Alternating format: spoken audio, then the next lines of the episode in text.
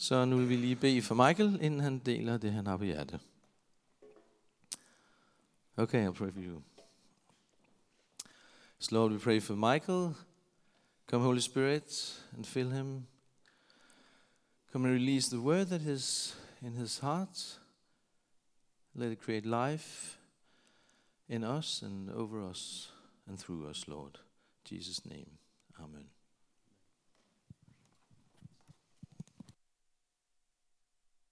This thing on? Oh, okay, good. I'm live. Watch out. Um, it's an honor to be with you guys. Uh, it's been, I think, probably five or six years since I was last here uh, at this church. And so give me one sec as I just kind of set this up. Sorry.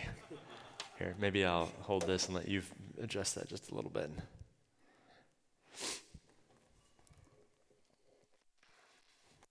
Break anything. that's good. Yeah, that's probably perfect. Thank you so much. Um, so, oh, I don't want it to tighten it up. All right, I think I'm good. Um, so this just messed it up. Did I? Okay, no, we're good. I'm just gonna. If you can, if you can have it like on this side, because it has like you know. Is that better? This just got awkward. This is awkward. How much do you charge for this? Um, well, again, thank you for having me. Uh, it's an honor to be here. I, I love coming to Denmark, um, just in general, and so it's always just a, a pleasure. And um, I always feel like God does a lot when I when I get to come. I get to see more than I normally see, so it's just uh, really sweet. I think in the last uh, week and a half, we've probably seen a, a number of people get healed of various things. Um, some pretty accurate prophetic stuff took place last night, I believe. And then, um, and I probably want to talk to you a little bit about this. Now, how many of you, just curious in the room, how many of you would say that you uh, have been given a gift of the Spirit and that you know what that gift is? Just by a show of hands. That's about, I don't know, about half the room. That's pretty good. Awesome. Um, now, one of the, the things I typically do when I travel is I, I teach a lot about the gifts of the Spirit. Um, it's probably one of my great joys. There was a time in my life where uh, I, I used to question, like, God, why does it seem like there's so many miracles? You can hardly turn a page in the Gospels or in, in Acts without seeing some sort of supernatural event. Uh, but in my life, I turn several pages and never see anything happen. Why is that? And so I always felt like there was this divide between my experience and what I would read about in the scriptures. Anybody relate to that? Yeah, I'm sure. Um, and I remember I would I, I used to work for an organization called Young Life. Uh, Young Life was a ministry for high school kids. Our main ambition was to get to know the kids that didn't go to church, and with the hope that we might be able to share the gospel with them. And so I would read uh, out of Acts, you know, how, how Peter and uh, John, they went up to the, the temple for the hour of prayer, and they see a man who's paralyzed sitting out in front of the, uh, the temple begging for money. And Peter comes up to him and says, Silver and gold have I none, but what I give you, I give you in the name of the Lord Jesus. Rise up and walk. And 3,000 people came to believe. Actually, it might have even been 4,000 4, people came to believe in Jesus in one day. Now, I was responsible for a team of Young Life leaders, about 12 of us, and the high school that we would, uh, we would reach out to was a high school of about 3,000 kids. And I'd always think to myself, man, what if something took place in the cafeteria? You know, one paralyzed person gets healed. What could that do to a high school of 3,000 kids? And so uh, it, it, caused me to start asking questions. You see, I, I came to Christ when I was 15 a buddy of mine that I used to get drunk with gave me a Bible. Now, I had never read a Bible. I didn't know what was in a Bible. I, you know, in the U.S., we don't have a state church, and hardly anybody gets confirmed into a church. Um, so for me, I thought the Bible was a book of ancient spells and secrets, like the mystical arts. And so when somebody gave me a Bible, I was so terrified of what my family would think that I used to hide it in my desk. And when everybody went to bed, that's when I'd get it out and I'd start reading it. And I would read about the miraculous works, and I just, I fell in love with who Jesus was. Um, I didn't even know, my Bible was one of the Bibles that only had the New Testament and then the Psalms and the Proverbs. And so I would read out of the Gospel of Matthew, and I just found myself wanting to live like Jesus. And then I would memorize some of the Psalms because I thought, girls will find this very impressive. Uh, it didn't work. um, but my, my point in mentioning this is I didn't understand any of this stuff. I, I came to Christ, and all I knew uh, was the, I would say, a truncated or shortened form of the gospel. I knew that Jesus died on a cross for me. I knew that he uh, uh, was he died a death that I deserved, and that he died in my place. Um, I knew that that I was a sinner and, and in need of forgiveness, and that that the, the cross accomplished forgiveness for me. And I know that it accomplished forgiveness because uh, Jesus was raised from the dead, meaning God had, had seen Jesus' sacrifice and accepted it for the forgiveness of mankind's sins. And, and, so that if you would believe in him and trust in him, he would forgive you of your sins and he would give you new life. Um, I had come that far with my gospel, but, but I was really frustrated by the difference between what I would read about when I would read the New Testament and what I would experience in daily living. And I remember I had this old beat up S10 Blazer, which was a, like a pickup truck. I used to take it into the creeks of Texas.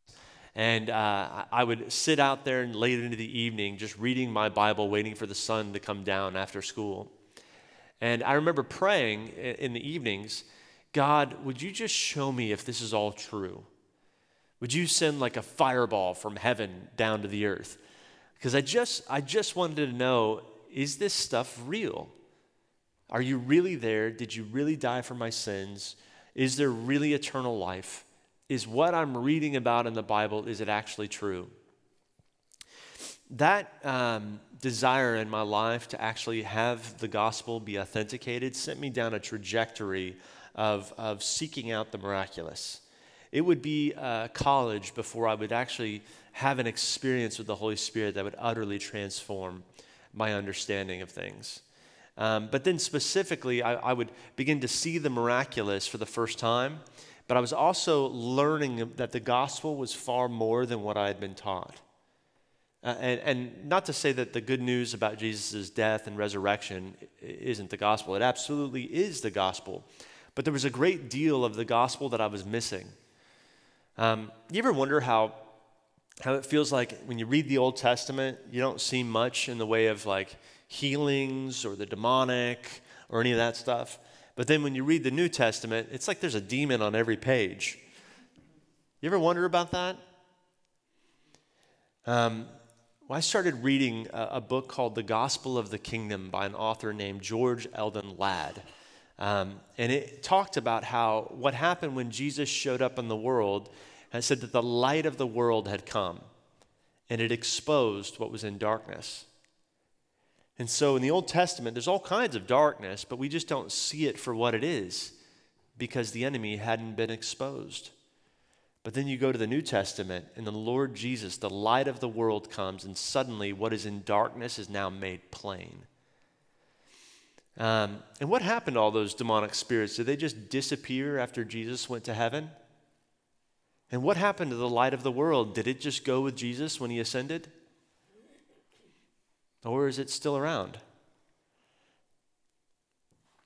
Um, this book, the, the Gospel of the Kingdom, it would help me understand that what was happening was that Jesus was exposing darkness, and that uh, then he handed the job off to the disciples who then handed it off to their disciples, who then handed it off to their disciples. And you and I are the fruit of their ministry. Uh, but the problem is, is I think a lot of us have lost sight of what the gospel actually, uh, what all we've been saved from. Now think back. Uh, well, I'll tell you a quick little story. Um, I sat down with my grandfather one day. Uh, my grandfather was a veteran. He fought for the Americans in World War II. uh, specifically did five missions on a, a very particularly violent day called D Day. Are you familiar with that one? So that's when the Americans stormed the beaches of Normandy. Um, although I, I, don't think it was just the Americans, I think there was also lots of others. But um, the point is, is what they were trying to do was gain a foothold in Western France, a place from which they could conduct further warfare.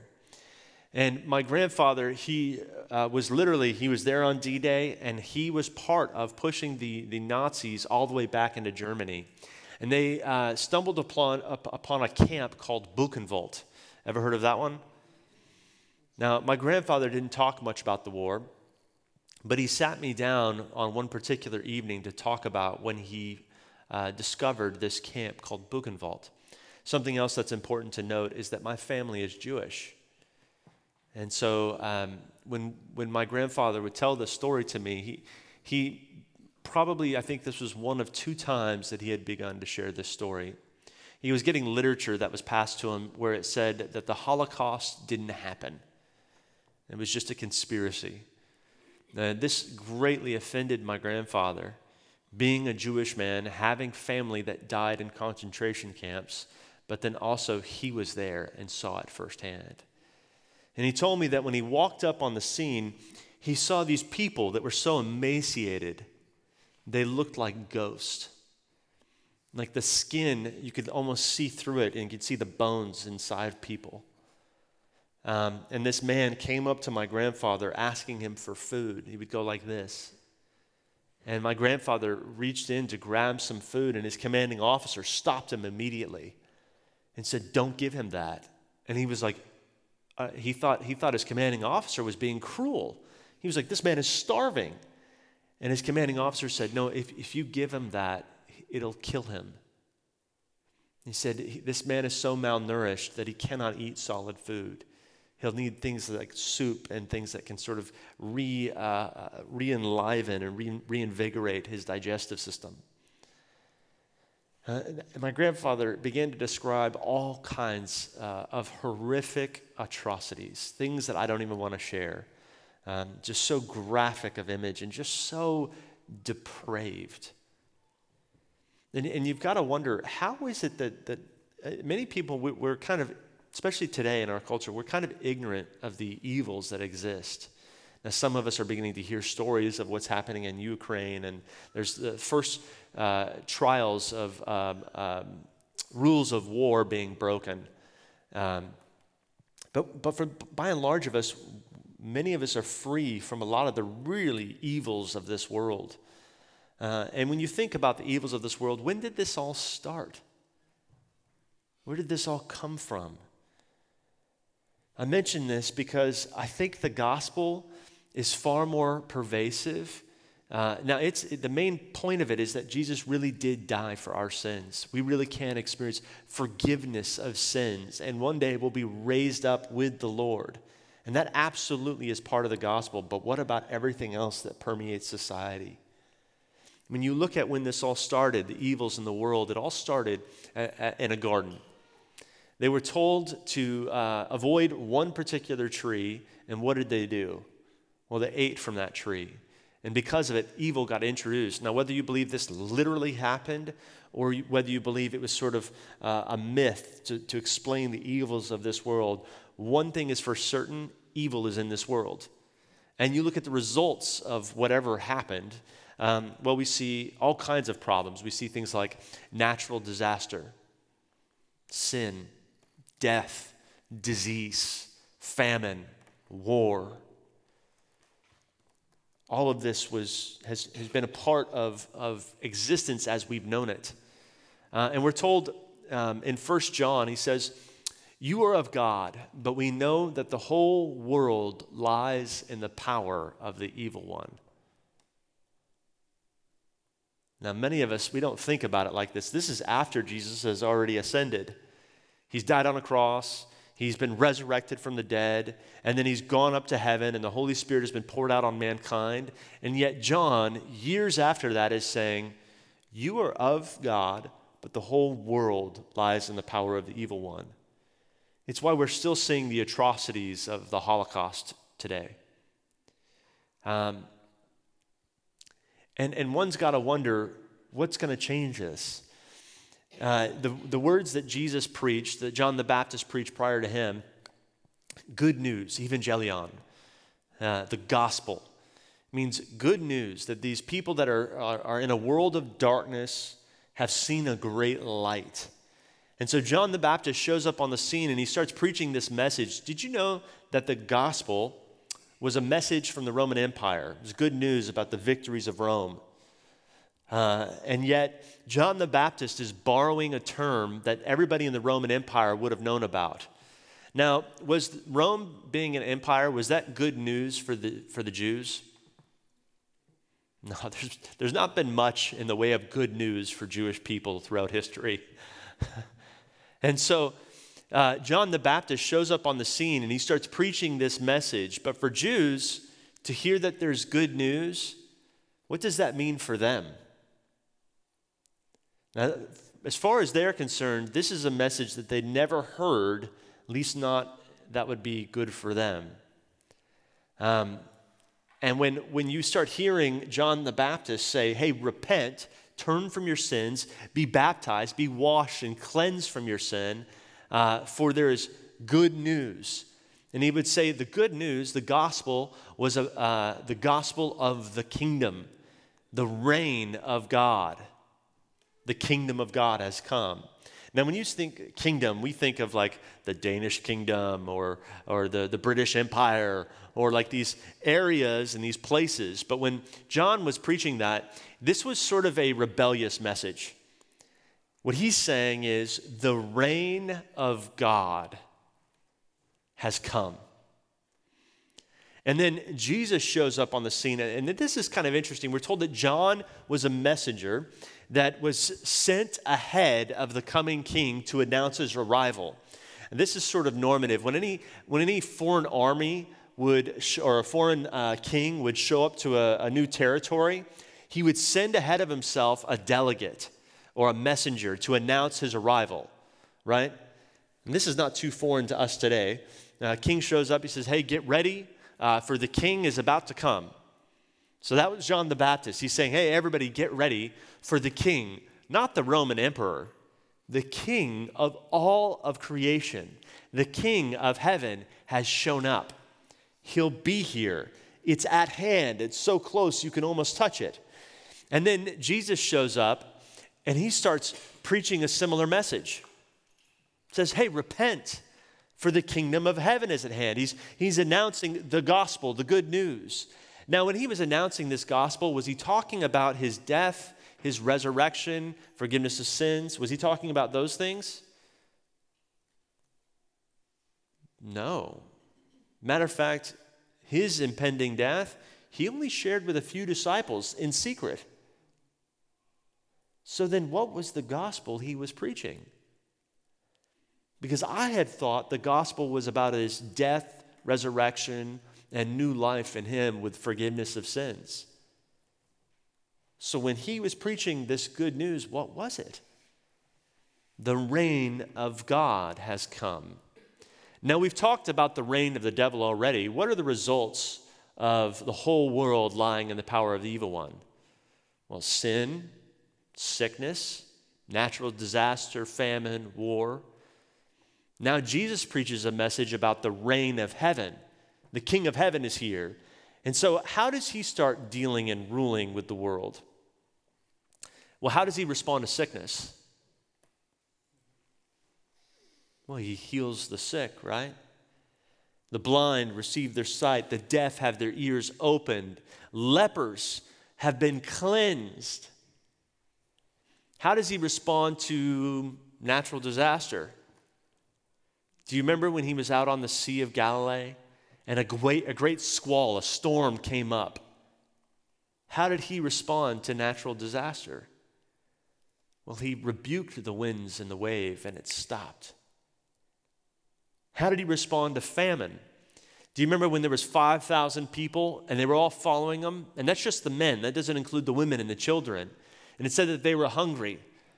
And Jesus turns to his disciples and said, Well, what do we have them? Let's give them something to eat. And they said, Are you kidding me? We've only got a few loaves of bread and fish. This is not enough for 5,000 men plus the women and the children. And Jesus says, You give them something to eat. And suddenly, famine, not an issue. He fed 5,000, and they had food to spare, left over. Well, how did he respond to the devils of the world, evil? Well, he would rebuke evil spirits out of people, and suddenly their bodies would be made well.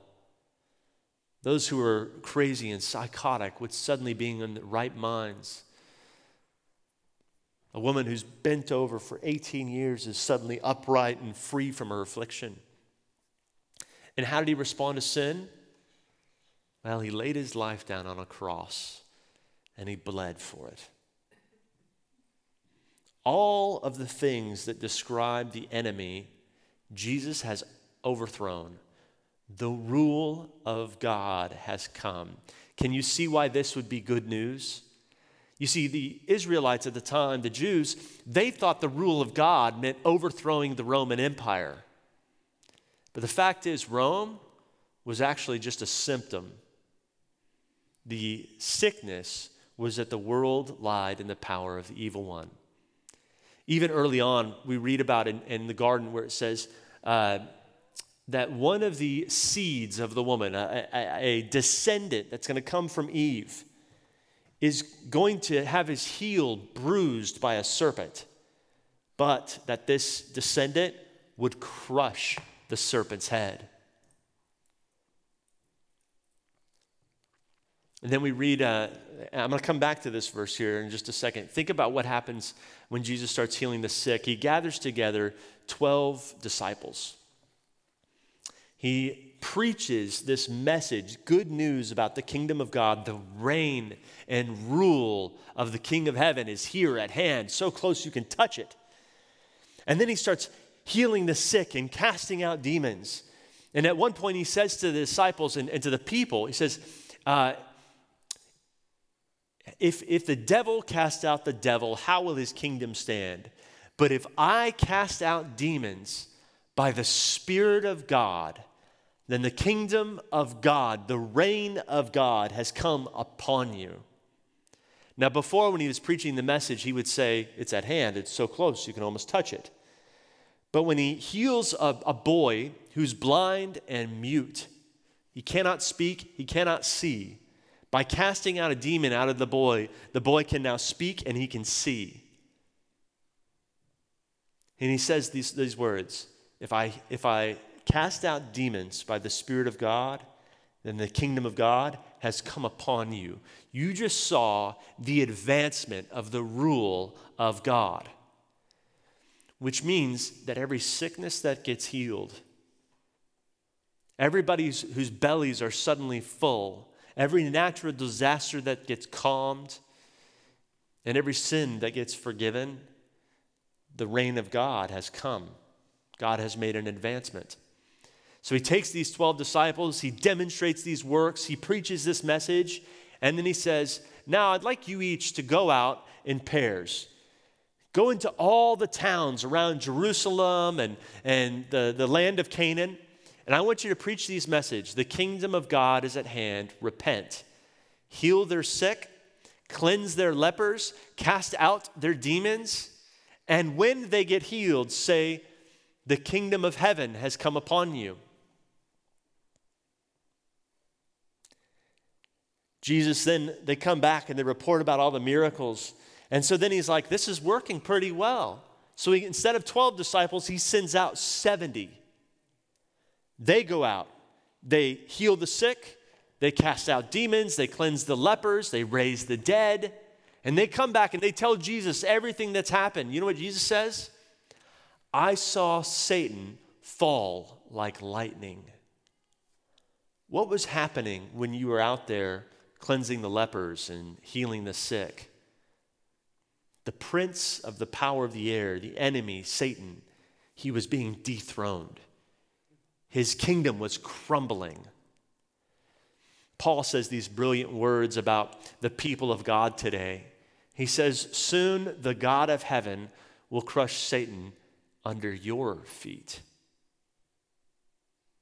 who, who's the your? Who's, who's the people that Paul is talking about? Is he just talking about the, the pastors with the collar on?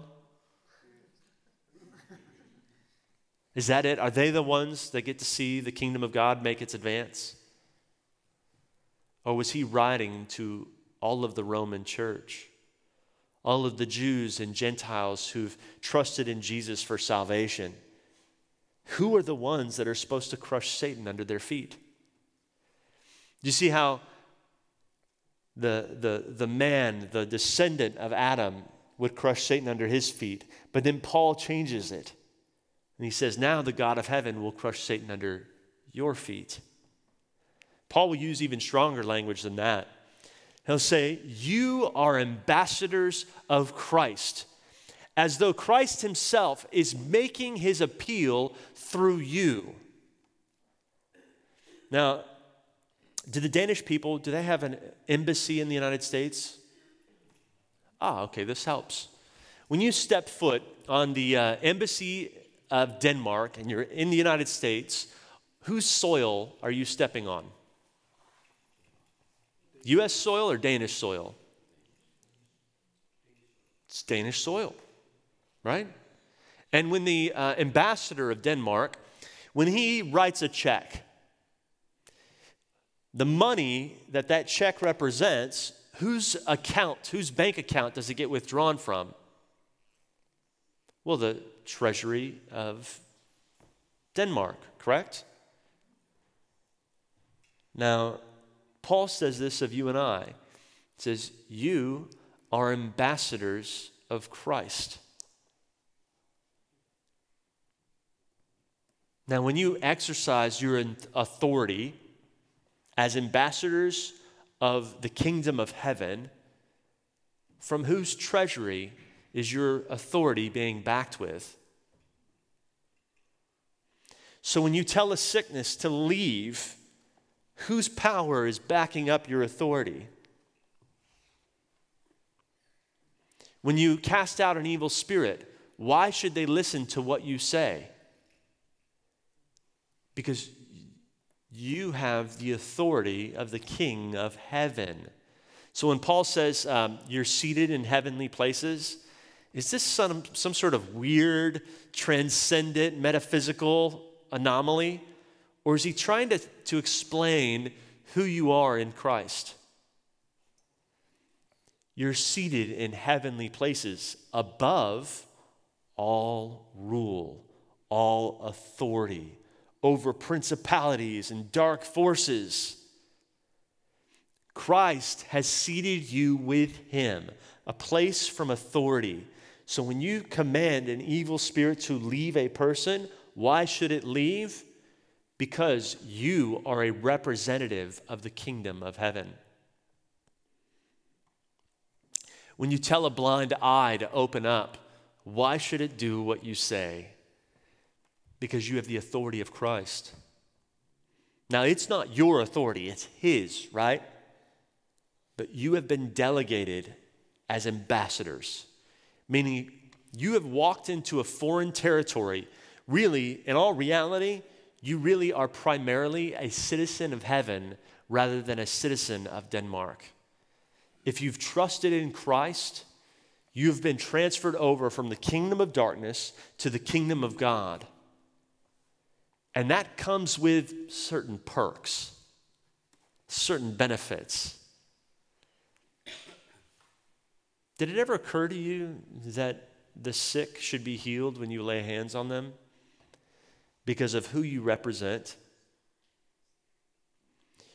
Jesus is in heaven, he's sitting on a throne. His work is finished. In Psalm 110, it says, my, The Lord said to my Lord, Sit at my right hand until I make your enemies a footstool under your feet. Now, when, uh, what does that mean? I mean, think of the imagery here. You've got the Father telling the Son, It's finished. Your work has been accomplished. Now come and sit down on the throne.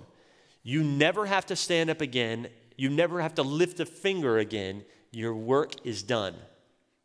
So he said, Now sit down.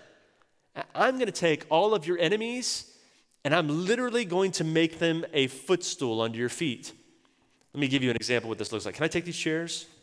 Is this, yeah, it pulls that. Okay. So this is the Lord. The Father says to the Son, Here, sit down. Here, Christian, come here. I'm going to borrow you for a second. So imagine I'm the Father, and this is the Son. And I say to the Son, Hey, it's finished. Your work is done. Now sit down with me on my throne. And I'm going to take your enemies and I'm going to make them a footstool under your feet. So I'm not going to take any of you and do this part, okay? I'll, I'll be kind about that, right? So hold on, don't move. But this is what he'll do with the enemies of God. Here, put your feet up, relax. This is what God is doing today. Saying, The Son's work is finished. I'm going to make your enemies a footstool under your feet. I remember I was at this night of worship where everybody was, was really into the worship. And uh, I, I remember that verse just kept playing into my hand sit at my right hand until I make your enemies. And I, I kept thinking, oh, God, that's amazing. You're going to make. Uh, the, the, you're going to make all of the enemies of Jesus a footstool. So, all the demonic powers, all sicknesses, like you're going to overthrow the rule of the enemy, and that means people get healed. And I was like, where is this? Where, where is this verse of the Bible? And, and just a thought pops into my head Psalm 110. And I open it up and I find the verse, and I'm like, oh my gosh, it's right there. But then when I read it again, I got really upset. Because he says, I will make your enemies a footstool under your feet. And so I cried out to God and I said, No, no, no, no, Lord, don't do it on your own. I want to help. I said, Don't do it all by yourself. I want to see deafness and blind eyes get healed. And, and then I read two verses down where it says, But in the day of your power, your people will volunteer freely. And I thought, That's what I was just saying.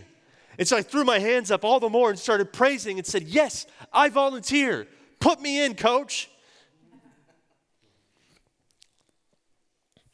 I noticed that when I was worshiping, my hands started getting hot. And I turned to my friend, I said, God is going to do some healing tonight. My hands are on fire.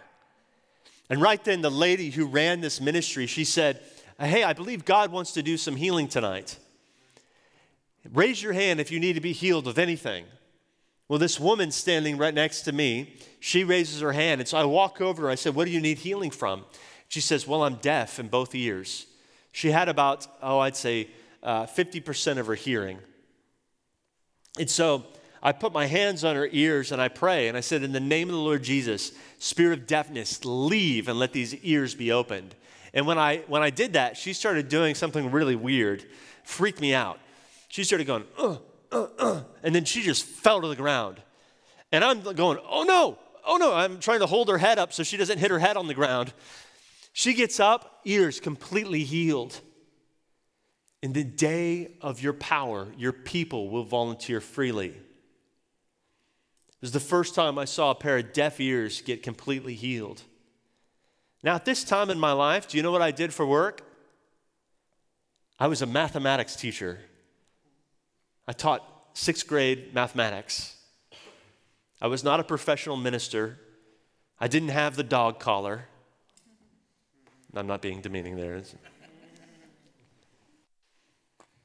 Um, no, you're staying there. You're not going anywhere yet. Just relax. I got this. You see, this is what we're doing as ambassadors of Christ. We're making the enemies of the Lord Jesus a footstool. Today is the day of his power. Do you know how I know this? Are there still enemies of God? And where's Jesus? Sitting. So, who's doing the works today? The Father. And who is he doing it through? You and I. You see, healing the sick, casting out demons, advancing the kingdom of God, it's not the work of the professional Christian, the one who gets paid to be good. It's all of us who are good for nothing. We're the ones who get to destroy the enemy, destroying the works of the devil.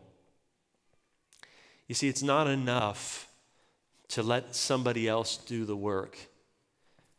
Today is the day of God's power, meaning he has power available to his ambassadors to destroy the works of the enemy. And who are the ambassadors in this room?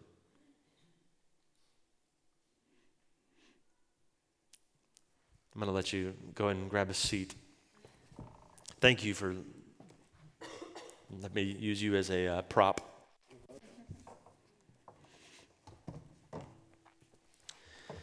I'm telling you, um, I'm seeing more healings, more deliverances today than I've ever seen in my life. And I'm telling you, his power is more available to you than you realize. And it just simply looks like this you being sent out into the world, praying for the sick, cleansing the lepers, casting out demons, and then here's the message you are to preach the kingdom of God, the reign of God has come near.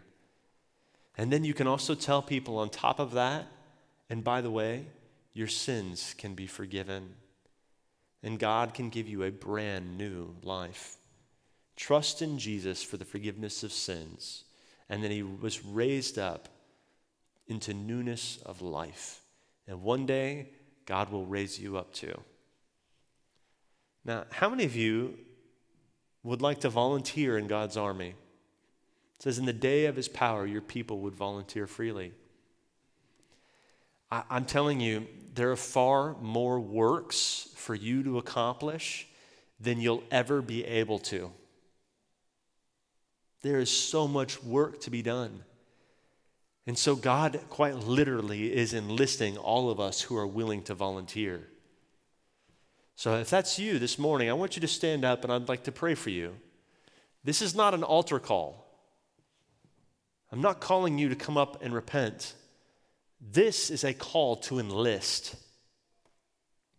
In the United States, when they were trying to rec- recruit people for the war efforts, they have a picture of Uncle Sam, and it says, Uncle Sam wants you. And I'm telling you today, this is the same kind of enlisting. The kingdom of heaven is needing volunteers. There's Jesus said the word the words um, the labor is plentiful, the harvest, harvest is plentiful, but the workers are few.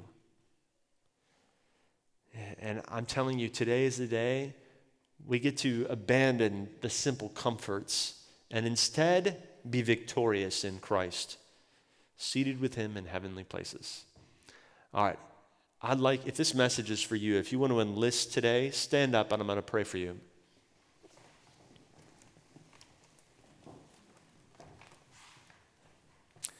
I, I had notes, I didn't use them. All that time to get this computer on there, and I didn't even look at it.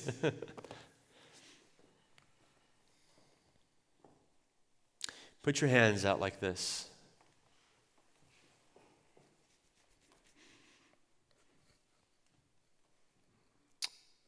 Oh, Lord, don't let this just be a symbolic gesture. Uh, I think of in Acts when, when the, Peter was interrogated by the Sanhedrin and he comes back after the 4,000 came to faith. They get together and they pray, and he said, Lord, take note of their threat. All of us are so threatened by being rejected by others in the world.